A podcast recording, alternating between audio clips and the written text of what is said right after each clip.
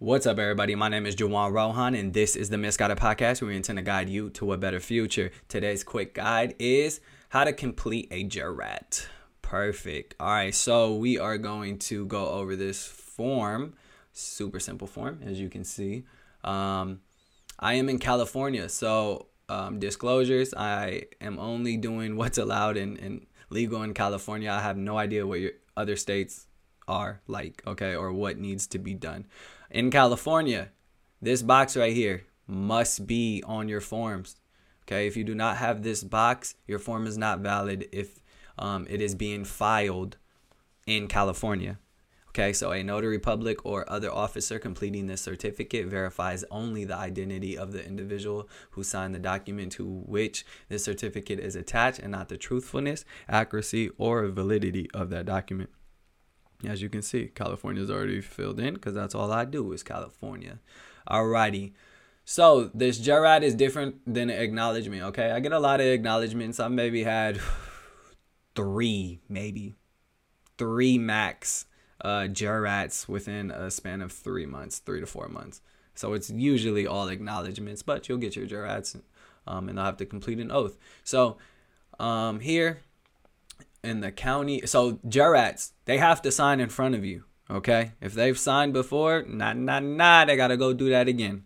I need a new paperwork. You gotta sign in front of me. Um, jurats, um, you're gonna be completing this form, and it's a little bit different. So it says subscribed and sworn to, or affirmed before me on this, blah blah blah. Okay, an acknowledgement is a little bit different. I'll pull that up. An acknowledgement. This is an acknowledgement. Okay, you see, it's a little bit different. On blank before me personally appeared Jane Doe. Okay. Um, I don't know why it's not clearing. Okay, so we're gonna go over this. So I'll just use county of. We'll go Solano, Solano County. All right. Subscribed and sworn to or affirmed before me on this all right, it is the seventh on the seventh day of October. Okay, 2021.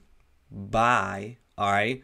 This is where it gets confusing. I was confused uh like a couple times. I was like, do I put my name on here? Because if you look on the acknowledgement, you put your name first.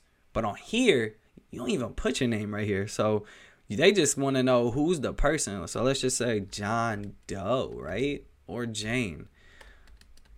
Jane, I'll just put either or, okay? Jane Doe.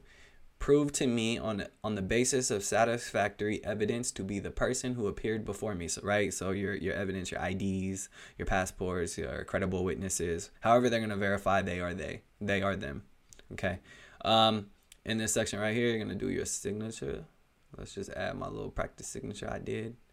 Don't talk about my hand or my my digital handwriting. All right. And then boom, right here in this section, you're to do your seal. Okay.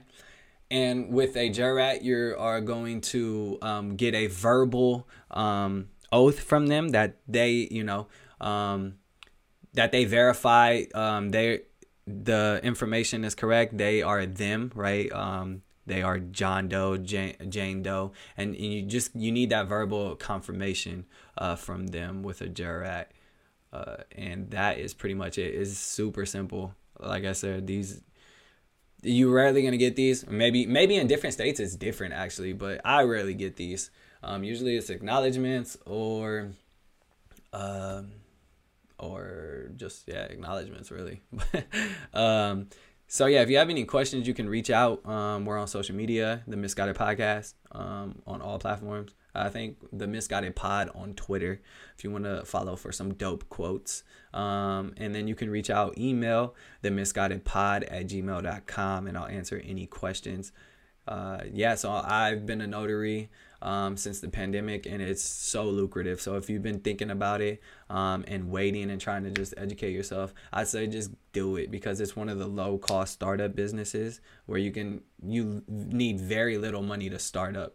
Okay, your notary stamp is forty dollars. Your notary test is forty dollars in California. Again, in California, um, and your supplies less than hundred dollars. Like super easy. So Um, and you'll make a lot. Like my first week, my first week of being a notary, I made five hundred dollars. It was like three hundred and sixty-five for one signing that took thirty minutes, and then they had the whole shebang though: power of attorney, living trust, blah blah blah.